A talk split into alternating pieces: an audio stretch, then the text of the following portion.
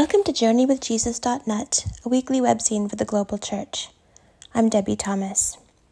My essay this week is entitled What to Fear. It's based upon the lectionary readings for June 21st, 2020. What are you afraid of? What fills you with dread? What keeps you up at night, worrying? In these days of financial uncertainty, social isolation, cultural upheaval, and worldwide illness, I'm sure the answers to these questions are legion. We fear impoverishment. We fear COVID 19. We fear violence. We fear death. As we wrestle with our fears, most of us turn to our faith to find fear's opposite peace. We share the peace with each other on Sunday mornings. The peace of the Lord be always with you, we say, and also with you. We profess our faith in Jesus, the Prince of Peace. We pray that God will grant us the peace that passes all understanding.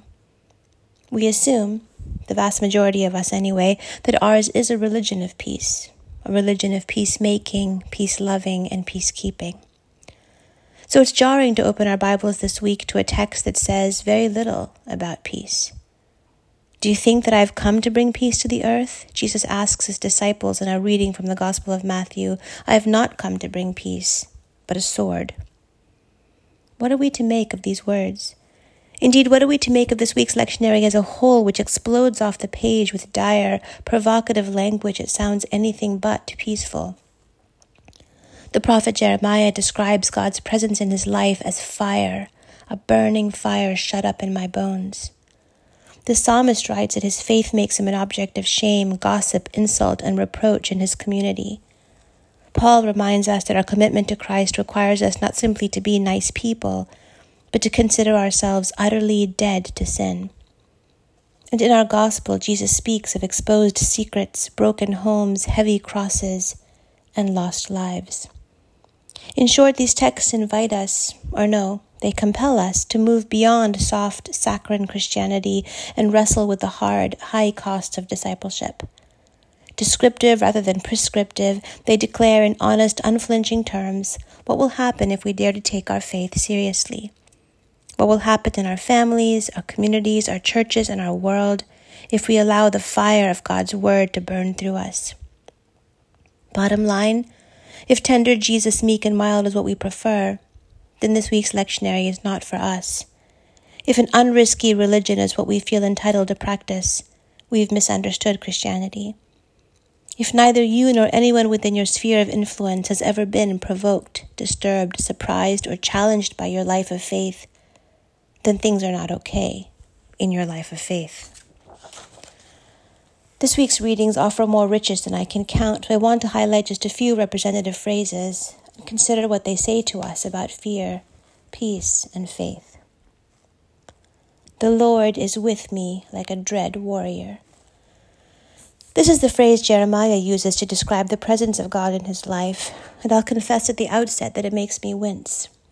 I grew up with fire and brimstone preaching, and I know what it's like to envision God as harsh and punitive so I tread carefully around images of a scary God, aware of their many pitfalls. And yet I wonder are we, the 21st century church, willing to fear God in ways that are right and necessary? Do we recognize that when it comes to evil, injustice, and oppression, God is in fact a dread warrior? Are we willing, for example, to allow this God to shatter the monolith that is white privilege and white supremacy in America? Are we open to God warring against our thoughtless consumerism, our casual lusts, our quiet hatreds, our unexamined idolatries? Can we allow God to battle a large scale indifference to death and addiction to guns that daily turn our streets, schools, playgrounds, and shopping malls into bloody war zones? Are we open to God breaking our hearts with compassion so that we can welcome into our midst the stranger, the refugee, the immigrant, the exile? Make no mistake, God's peace doesn't come at the expense of holiness, righteousness, mercy, and justice. Some things must break, must shatter, must die before the Word of God can take root and grow. Whether it's a besetting sin in my personal life or a corporate failure in my communal or national life, the question that matters is this Do I trust God to be a dread warrior, doing battle against evil within and around me? Do I really want God's word to engage my life at its hardest, stoniest core? Or do I want a soft substitute? Zeal for your house has consumed me. Has it? This is an earnest question, one I've been asking myself over and over again as I've prepared to write this essay. Zeal in the biblical context is fervor, ardor, enthusiasm, or passion. Do I feel ardent about God's house, God's reputation, God's name and standing in the world I live in? Am I so consumed by the good news of Jesus' death and resurrection that I feel pain when the good news is twisted, abused, maligned, or neglected? Do I have stakes in God's house, God's family, God's people, God's world? I'll admit that the answer is very often no. Let's face it, zeal makes most of us uncomfortable. When it comes to religious devotion, we prefer a gentle reserve, a polite detachment, a measured interest. But zeal? Zeal is embarrassing. Zeal is fanatical. Zeal is what the Bible thumping weirdos have. And yet the psalmist writes without apology that he is consumed with passion for the things of God. Jesus himself echoes the sentiment when he warns his disciples against the dangers of a half baked, tepid spirituality. Whoever does not take up the cross and follow me is not worthy of me. What we should fear, these passages imply, is not an ardent and intense devotion. What we should fear is indifference, casualness, a lukewarm faith that risks and therefore gains nothing. Those who lose their life for my sake will find it. Here, Jesus implies that God's timing will sometimes offend us, and that God's measure of loss and gain in a human life will sometimes appall us. What I take Jesus to mean is that losing our lives is part of the deal if we choose to follow Him. If we take our faith lives seriously, we will pay a price before we reap a reward. Which is to say, we Christians need to be clear and honest about the faith we profess. Yes, there is joy in the Christian life. Yes, there is beauty, awe, healing, and laughter. Yes, the hairs on our head are all counted, and yes, we are worth more to God than many sparrows. But the life of faith is also arduous. The life of faith is also risky. The life of faith does not guarantee us health, wealth, prosperity, or safety. The life of faith is sacrificial at its heart, and to suggest otherwise is to lie. To preach otherwise is to make a mockery of the gospel. I have not come to bring peace, but a sword. Again, it's important to remember that when Jesus speaks of division rather than peace in this gospel, he's being descriptive, not prescriptive. It's not Jesus' desire or purpose to set fathers against sons or mothers against daughters. It's certainly not his will that we stir up conflict for conflict's sake, or use his words to justify violence or war. But his words are a necessary reminder that the peace Jesus offers us is not the fake peace of denial, dishonesty, and harmful accommodation. His is a holistic, truth telling, disinfecting peace, the kind of deep, life changing peace that doesn't hesitate to break in order to mend and cut in order to heal. Jesus will name realities we don't want named. He will upset hierarchies we'd rather keep intact. He will expose the lies we tell ourselves out of cowardice, laziness, or obstinacy. And He will disrupt all dynamics in our relationships with ourselves and with each other that keep us from wholeness and holiness. This is not because Jesus wants us to suffer, it's because He knows that real peace is worth fighting for. Consider the fact that Jesus forced choices from just about everyone he met during his years of incarnate ministry. No one met him without feeling compelled to change. He consistently brought people to the point of crisis, tension, movement, or transformation. He consistently led people to decisions their families and communities didn't understand. Jesus himself was considered crazy by his mother and siblings. Still, the status quo held no sway over him. His project was shalom or bust. And so I have to ask myself when was the last time my faith divided me? When was the last time I allowed Jesus to bring me to a point of saving crisis? When was the last time my faith life encouraged holy division, holy change in someone else's heart? In other words, what am I most invested in? My comfort or my salvation? As I said at the outset, this week's lectionary is full of zingers. I know I've barely scratched the surface, but just these few highlighted phrases bring me back to the question I started with. What should we be most afraid of? Not insult, not change, not persecution, not death.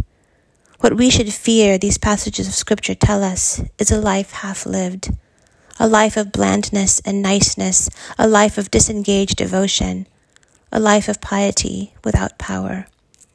What we should fear is any Christianity that is not cruciform. Scripture offers us so many beautiful names for Jesus Son of God, Son of Man, Emmanuel, Logos, Lord, Christ. Dare we add another? Jesus, the disturber of the peace. What would it be like to allow Him to disturb us, unmake us, and divide us? What would it be like to experience the peace that costs, the peace that breaks, the peace that saves? Jesus will indeed guide our feet into the way of peace. He will, but only if we'll let Him. May we do so. For books this week, Dan reviews Let Me Not Be Mad My Story of Unraveling Minds by A.K. Benjamin. This medical memoir by the British neurologist A.K. Benjamin, a pseudonym, begins conventionally enough and reminds one of similar books by Oliver Sacks, Atul Gawande, and especially the neurosurgeon Henry Marsh, Do No Harm Stories of Life, Death, and Brain Surgery. In all these books, the physician draws upon the case studies of his patients to explore the imperfect science and art of practicing medicine. And so we meet Benjamin's patients who have lost their speech, can't raise their arms, forget the names of close friends, lose their daily functions, and can't remember where they parked their car. Others struggle with dementia, epilepsy, or traumatic brain injury. It is his job to take the measure of their mind, but that task, he insists, is inherently contentious, philosophically, ethically, statistically. There is no outside and objective view to be had, just the two subjective perspectives of patient and doctor. This leads to candid ruminations about Benjamin's craft, the frustrations of the medical bureaucracy, philosophic questions about the relationship between mind and body, the mysteriously complex and fragile nature of the self, the asymmetry in the doctor patient relationship, misdiagnosis, and in some of his patients, the Netherlands of madness and so he does his best to unravel their minds. About halfway through the book, though, the doctor becomes the patient. The third person case studies morph into first person autobiography as Benjamin's own mind unravels. He burns through his marriage and is alienated from his kids. He abuses alcohol, cries in public, does an Ironman triathlon for all the wrong reasons, enters codependent relationships, does a tour in a Buddhist monastery, and struggles with being para homeless. A patient registers a complaint against him. It takes him ten, mu- ten minutes to button his shirt. My own sense of self was untethering, he writes. With his life in free fall, struggling with his own mental illness, he searches for healing, just as he struggled to help his own patients. Although by the end of the book we appreciate how and why that's not as simple as one might hope. So, what began as a series of clinical anecdotes becomes a personal confession. More than that, Benjamin calls us to empathy for the elusive and complex nature of mental health and wholeness. Be kind to all, wrote the first century Philo, for everyone you meet is fighting a great battle. For films this week, Dan reviews Life Off Grid. Sometimes I wonder what it would be like to live off the grid and what that question even means. Is it a state of mind? A remote place? Disconnecting from the internet or throwing away my cell phone? This film is a good and provocative introduction to that question. It admires its subject, but it never romanticizes it. From 2011 to 2013, the filmmakers Jonathan Taggart, director, and Philip Vannini, producer, traveled across all of Canada to every province and territory to find and then interview 200 off gridders in their own homes.